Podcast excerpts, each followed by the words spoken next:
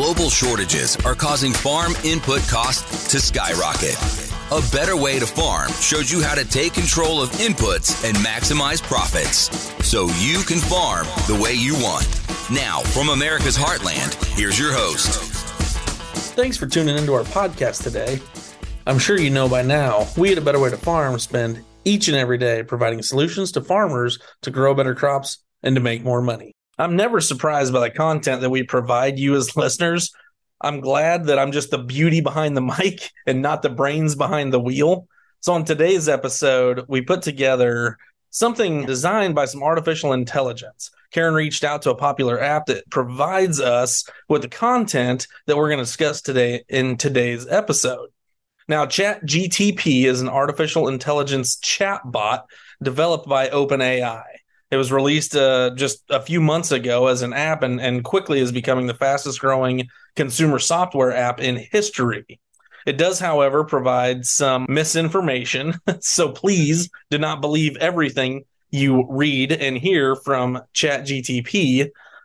But I want to mention that we should welcome to the show a favorite guest of ours and kind of get this whole chatting process started. So, from our hearts to your ears, please help welcome our favorite social media star, Mr. A Better Way to Farm, Rod Livesay himself. So, Rod, thank you very much for joining us today. I'm excited about this. It's a little bit of a different episode, but I, I, I love how Karen comes up with the content for this stuff because she will just come up with this idea, or we maybe have a great interview or whatever. And this one is really unique using this chat GTP function uh, that she came up with to, to kind of provide some some content. So I don't know. Do you want me to go ahead and, and get started with kind of the first one on the list about this lack of consistent results and and research on foliar applications of liquid fertilizer to soybeans and kind of address that situation first? Yeah, just a second. I just want to give a big shout out to Karen. For those of you that don't know her, she's just an amazing young lady and she does a great job of, of giving us guidance and helping us. And we're going to go through part of these. We're not going to get through all of them. But Tyler, why don't you talk about this first topic that came up? This was a list of things that were like kind of like what's wrong with foliar feeding or what would be some things. And so this is what the AI said. Yeah. So talk to us. What is this lack of consistent results in research on foliar application? How do you address that? So to me, the biggest thing is when you look at a lack of consistent results with anything, especially with what we believe to be true, like foliar feeding in soybeans, especially using liquid fertilizer, you know, a lot of the industry is going to say, don't do it. There's no beneficial gain. You can't get those results. But we've worked with growers for years and years and years that when done correctly, when you follow the true four R's of nutrient stewardship, you can get beneficial yield increases from foliar applications of liquid fertilizer even on soybeans. I just talked with a grower a couple days ago, and and that is his plan for now. Uh, they couldn't do anything in furrow on soybeans, of course, but that's where he's going. So the problem is is that most of the data is done, you know, whether it's universities or another company, they're not doing it the right way. They'll all go out there and say, hey, the the four R's, you know, the right place, source, rate, time that you know that we all believe in that, but let's not do it because it doesn't fit with our system. And that's where it works with us is that beneficial increase in yield on soybeans works with our system because that's what we do. I totally agree with that. You know, and I think it ties into the next topic. They talk about a lack of responsive data. well, the bottom line is, guys, I mean, you can get our ebook. Let me give a big shout out yep, to, to uh, Karen, who helped us put together. Karen and Kayla did a great job putting out that ebook on foliar feeding. And I'm going to recommend yep. you reach out and you get your hands on that thing. But when we do it like Tyler said, consistency comes from consistently doing it correctly. Yep. And we're not going to get into what that is exactly, but because you can get it in ebook, you can listen to a different podcast and get that. But we're going to get consistent response when we get consistent proper action. Another part of that was inconsistent sales tactics. And and you know, Tyler, as I look at the industry, it drives me crazy because a lot of these people they come out you know they don't tissue test they don't they don't get what they need. They just come out and say hey mr yep. farmer why don't you try some? Yeah absolutely. There's no science behind try some. Try some actually when you put it into english it means i need some commission so you ought to buy this. Right. okay? And that's not what we're doing. We're all about running the tissue test and putting on exactly what we need. And when we do that, we get a better sales tactic because we now we're doing what's right for the grower. Yes. And we get that consistent response. Let's talk a little bit about translocation within the plant because there's a big argument. Some people yes. say this won't fertilizer won't move within the plant when you foliar feed it. What do you say to that, Tyler? Yeah, so fertilizer nutrition, you know, they say, right, the common folks say that it's too large to go up into the plant cell. Well, again, one of the things that we know about the science behind it, if we do it at the right time, you know, do it at, at night. We've all been, well, hopefully you've seen soybeans at night. You go out there at midnight, one o'clock in the morning, the leaves are folded down. It's almost laying flat, looks like a Christmas tree. And what that plant is trying to do is just take the day's activity and open up the stomata on the backside of the plant. It lets out the moisture of the day and it allows that plant to breathe and so that it kind of recoup its losses for the next day. So we know that if we get foliar nutrition out in that plant at that time, that it can actually get taken up into the stomata the plant. The other side of that is we have some chemistry that we work with that will also help through ionic exchange and all these fancy scientific words, but it'll help the exchange of the nutrients to pass through leaf tissue, get through the waxy cuticle, get up into that leaf tissue. So again, we know that we can, our system can penetrate into that plant.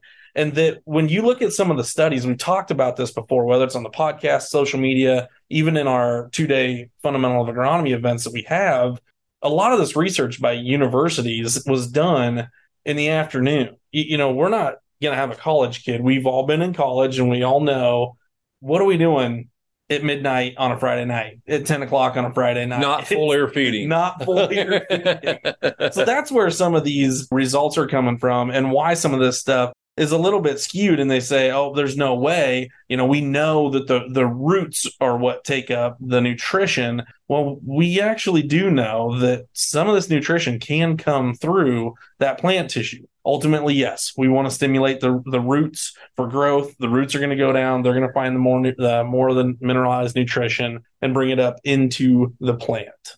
You know, the bottom line is, though, you, you triggered two thoughts in there for me, Tyler. Number one, yes, it does come in through the stomata, and yes, it also going through the cuticle if you use the right products. yes. Number one, you got to have the right fertilizer and you got to have the right micronutrients with the right chelation so you have the right charge.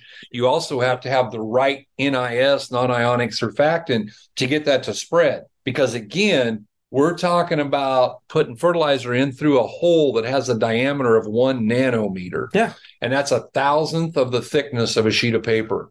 so it's really small. So we got to get that to spread. And then that charge. And again, to get translocation, that has to do with whether or not we maintain the correct charge of that nutrient that's going in there. That's why the chelation is so important. Tyler, I want to jump ahead here yep. and talk about one of the land grant universities who shall remain nameless from up north.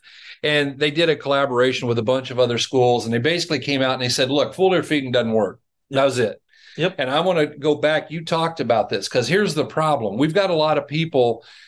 You know, I, I, think back to when I was a kid and the grain elevator was open 24 hours a day, seven days a week, all through fall. Yep. And when you're springtime, the applicators were working 18, 20, 22 hours a day, seven days a week. And now we see those businesses running like conventional businesses. And it's not a judgment call but they're working eight to five. You know, they're going to work eight to five. A lot of them are working five days a week. And eight to five is probably the worst nine hours to foliar feed and be successful. you agree? 100% agree. Yes, you know, all absolutely. of this foliar feeding should be done before eight o'clock and yeah. after five o'clock. Right. So, really, five to eight is the prime time. all right. And so I'm going to submit that they weren't doing it at the right time. Right. I'm going to submit they very likely didn't have the right product. Correct. I'm going to submit that it ended up in the wrong place. They didn't have the right place because we confuse foliar feeding with broadcast spraying. Yes, exactly. You know, if we don't have 65 pounds of pressure, if we're not using less than 10 gallon of solution, then we're just broadcast spraying. So the product's going on the ground. Mm-hmm. No future in that. Then we also get into that right time, and we know that we equate time with temperature, and we've got to be below 85 degrees. That's just the bottom line. Absolutely. So, and then there's the staging, also the right time, you know, were we at the right stage? And so I want to address that because nothing against those people, but I can take, you know, we can take a test and make sure that it fails. Failure is easy to Oh, prove. yeah. Agreed? Yes. But Yeah. we also know, Tyler, you and I have been doing this a long time, and we've got countless people who foliar feed year after year after year. Why are they doing that? because it works. We know the true four R's. And the crazy thing is, I say this all the time, it's not magic, it's science. The four R's is it was something that was created as this marketing scheme, right? To, so it looks good and, and we're all going to be stewards of the land. But then the people that promoted it don't actually take advantage of it. But when you sit there and you think about it and you do it the right way, all of a sudden you get those results. And that to me is the crazy thing now, I was just talking to a new guy on the phone before we came down for this meeting, and I love it when growers say, because I know, Rod, you run into this a lot. Well, you know, I, I hear on the podcast platform, I see it on the social media, or I, I hear it from, you know, one of the friends that, you know, they've been successful with it, but I need to try it on my own farm. And, and I said, you know what? I, I love it. I believe it. If you've got to try it for yourself, that's absolutely fine. But again, I've been doing this since 2014. I know it works. You've been doing this for a few years before 2014. I know you know it works. And that's what I love about it. When you do it the right way, all of this can come together and increase your yield. Whether you're talking corn, soybeans, wheat, canola, sugar beet, I mean, you name it, it's going to work. Absolutely. And you know, several of these, uh, as I look through these topics that were kicked out here, several of them had to do with fertilizer going in through the roots, with it's more prudent to put fertilizer on in the spring, Yeah. a lot of things like that. Well, let me just suggest this. Actually, to me, I think the coolest thing that foliar feeding does is whether you're doing corn or canola or soybeans or grain sorghum, whatever it is, the number one thing that we do with foliar feeding is we excite that plant. Yep. And then we grow a lot more roots. We agree. Yep. The roots is the best way to take it in. The Yep. question is, what can I do to make the roots more effective? Yes. And foliar feeding does that, and it makes it a lot more effective. And so that's what we're looking at as we go out here to do this is to really excite that plant, set it up for the most advantageous yield that we can lay our hands on. And we are not saying that you can completely replace your fertility program by foliar feeding. We say that constantly. So as you're listening to this, don't sit there and think, "Oh man, you know what?"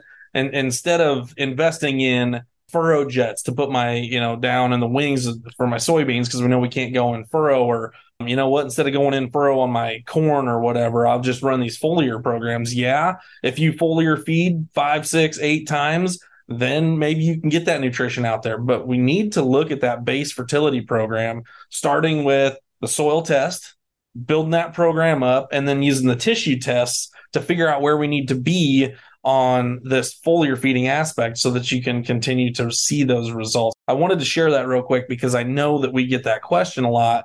Well, can I just not put down my base fertility and use the foliar feeding program as a main source of our nutrition. You know, we're sitting here at the Marriott. We're at a meeting. I appreciate you coming down to this this meeting that we're at and your input here. But I, I think of the, the foliar feeding kind of like when they built this Marriott here. It's really cool to build the penthouse. That's where it's really fun, you Yes. know, and it's it's a cool place. But the bottom line is you can't build the penthouse till you dig the footings. Now, there's not much glamour in digging a footing. Right. Okay. But if you don't dig the footing right, the penthouse is never going to stand. Yep. And that's the deal here. We want to build that foundation with appropriate soil levels. We want to build that foundation, especially with row place nutrients, doing everything we Yeah. can do. Yes. You know what I'm saying? And then when we turn around and then we foliar feed, that's when it's going to become successful. Why don't you take one of these other topics here that uh, you'd like to share? So I, you know, my love and my passion for nitrogen. So when I came across this discussion from this chat bot, and it talked about the studies on nitrogen application showing inconsistent results. And to me, I absolutely love that because again, we have grower after grower. I just talked to some growers a couple weeks ago and they brought up anhydrous burn. You know, we unfortunately across the I states, across the Midwest, across the entire United States, we're in a drought now. And a lot of that anhydrous that got put on, a lot more growers are starting to see burn with it. And, the, you know, they ask about timing or whatever. And I made that joke. I said, well, you know, if you would just put on some 32, you wouldn't have that type of situation. Yes, you absolutely can burn the corn down. You can burn the house down anytime you're foliar feeding 32, 28% because it's done wrong. Correct. We need to do it the right way. Yep. But what we recommend, if you go out there and weed and feed, or you're putting it on, maybe it's a two by two, dribbling out the back of the planter, and then you come back in a wide drop situation.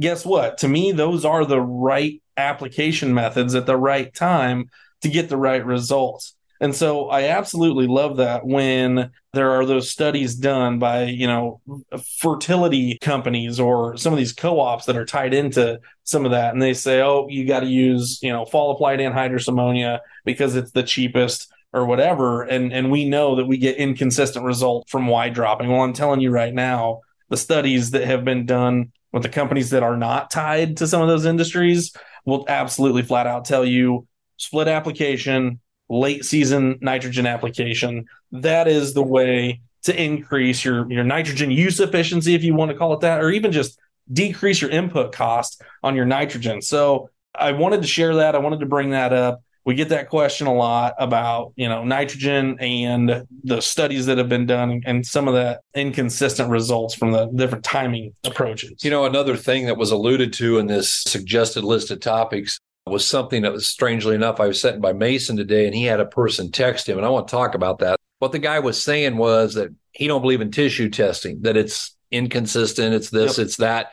And he said, and I can prove that because I can walk through that field corner to corner and I can take a tissue test and a soil test and there won't be any correlation. you know, maybe that, you know, that that the plant's deficient in something there's a lot of in the soil. And to my way of thinking, you're correct that's exactly why you have to tissue test. Yes. You know, one of my first experiences was I went to Arizona when I first got started and I was working with alfalfa growers doing just that. I was soil testing yep. and tissue testing yep. exactly the same place. And it was almost terrifying how many nutrients were excessive in the soil and very short in the plant, literally deficient in the plant. Yeah. And then there would be things that were just barely, barely sufficient in the soil and they would be excessive or at least super substantial within the plant. And the fact of the matter is, guys, no matter how important we think we are, the laws of chemistry trump everything else. I'd like to be better than that. Okay. but you know, the thing, if, if, we've got a nutrient in there that's excessive, for instance, maybe a phosphorus, and all of a sudden, maybe we don't get the phosphorus in the plant we need because all of a sudden we have a big zinc tie up, and now we're short on zinc too. This mm. year, We've got guys who put down high K starter. Yep. We've got guys who have base saturations that are almost too high that scare me six, eight, nine yep. percent. Yep. They're showing a K deficiency. yes. and yet, if you do the soil test, it's going to say you got a lot of K here. Yeah. No water equals no K into the plant. Yeah. So there's a lot of things that go into that. And I just think that, guys, I really want to give you the urge to go out and actually tissue test, see what you can learn, say, here's what we did get in the plant, here's what we didn't. Yeah. Tyler, we're getting close here to the end. Yeah. What would you like yeah. to say up? Here? Well, I when you were talking about some of the deficiencies and, and some of the things that can kind of show up, I just got done talking about nitrogen, so that's where it kind of hit me. But we do get those questions on nitrogen on soybeans. Mm-hmm. Should we just rely on mineralization from the rhizobia bacteria that are doing the converting and all that stuff, or should we go out and should we apply a bunch of a nitrogen you know product early on to see if we can boost the yield? What are your stance? I'm going to say, what's the a better way to farm? What's our stance on high yielding soybeans and nitrogen applications in general? Well, I got several thoughts there that you triggered. And number one, we've got a lot of guys that have went to using ammonium sulfate and they're not sure if they're getting the response to the sulfur or to the N. But let me start with this. If I am not in a high yielding bean environment, I'm still slugging out 38 bushel, 42 bushel beans. Yep. I don't see any benefit because basically they can take all the nitrogen, they, they get all they need to make 42 bushel. The question becomes what happens when we get into that uncharted territory of 90 bushel, 110 bushel. Yep. And then I think we're going to have to subsidize it some. And you can say, well, mineralization should do it. There's a lot of things that should happen, but they don't. And so, from where I said, I believe in this higher yielding environment, we're probably going to need to help it. There's a lot of reasons to look at ammonium sulfate. in that application. You got some thoughts you'd like to share? Well, so we even have a product that's PFR proven. It's a foliar nitrogen product with just a, a little bit of boron in it. And not only does that work fantastic for running fungicide on corn or wheat or anything like that, but honestly, if you're trying to push yield, you know, maybe that's an opportunity for you to take a look at that even on your soybeans. Highly recommend if you're shooting for high yield soybeans before you go dump a bunch of nitrogen on, maybe check out your inoculant, your your source that you're actually providing the rhizobia bacteria with that. But yeah, you can absolutely use some of that nitrogen but firsthand worked with a customer years ago before I joined the team, put down 150 pounds of anhydrous ammonia, and and the year ended up to where he had to plant beans. The corn just was not an option. Put beans in the ground, didn't hardly make anything, maybe 18, 20 bushel. They got taller than me, which I know I'm very tall, but they, you know, they get about five and a half foot tall, six foot tall, right? And they just lodge over and fall over and don't produce anything. So, again, as you listen to this, think about what you're doing, make sure there's a rhyme and a reason, and get the question why answered. Why am I doing this? Why do I use that product? And if you can get that answered, I think you're going to be very, very successful. Absolutely. You know, and I'll wrap this up, Tyler, but I think that when I take a look at that that 26% that we have that's built to foliar feed. I think about how it increases the density. I think about how it increases the seed size and it's working whether it's corn or soybeans. Yep. It's a VT to R2 product in corn. Pretty much want to stick at that R2 in the soybeans, but we see a tremendous response to that product in high yielding situations. Yep. Yes. This is not the place uh, 100 bushel corn, 40 bushel beans is not the place right. to do this. 250 bushel corn, 80 bushel beans. Yeah, we're going to talk about that. So, guys, we appreciate you tuning in. I'm going to wrap this thing up, but let me just say this. We do have one of our fundamentals of agronomy training programs coming up by Des Moines yep. on July 12th and 13th. And man, if you'd like to go reach out, we would love to talk to you and get you in there and let you grab some stuff. It's a guaranteed program for you. You're going to make money. We promise you that. We guarantee it with a money back guarantee. Yep. So take a look at that reach out any way you want, but 641 919 1206, text or call is a great start. Guys, thanks for tuning in. It's an honor to get to be a little bitty part of your life. We look forward to talking to you soon, and we hope you're really having a better day. You're listening on the Verbal Crowd Network. Find more great shows at verbalcrowd.com.